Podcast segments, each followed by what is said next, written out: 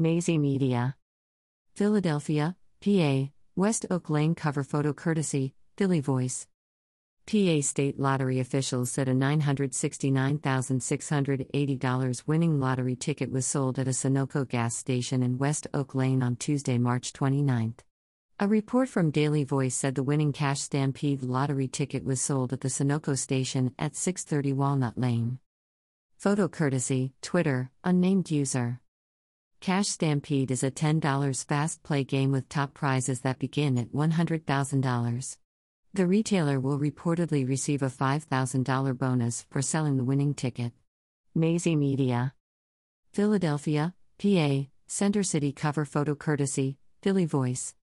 SEPTA police said they are trying to identify a man who is wanted for allegedly assaulting a pregnant woman on a SEPTA bus overnight.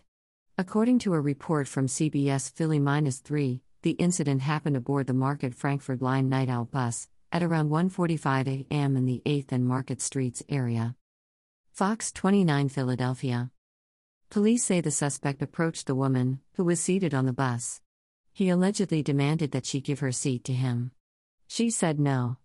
SEPTA officials said that was when the suspect punched the woman in the face and ran off. The bus driver immediately called police. The victim, who is two months pregnant, was transported to Jefferson University Hospital for treatment. The victim's injuries were reported to be non life threatening and the baby was reported to be fine. No suspects have been named and no one has been arrested yet.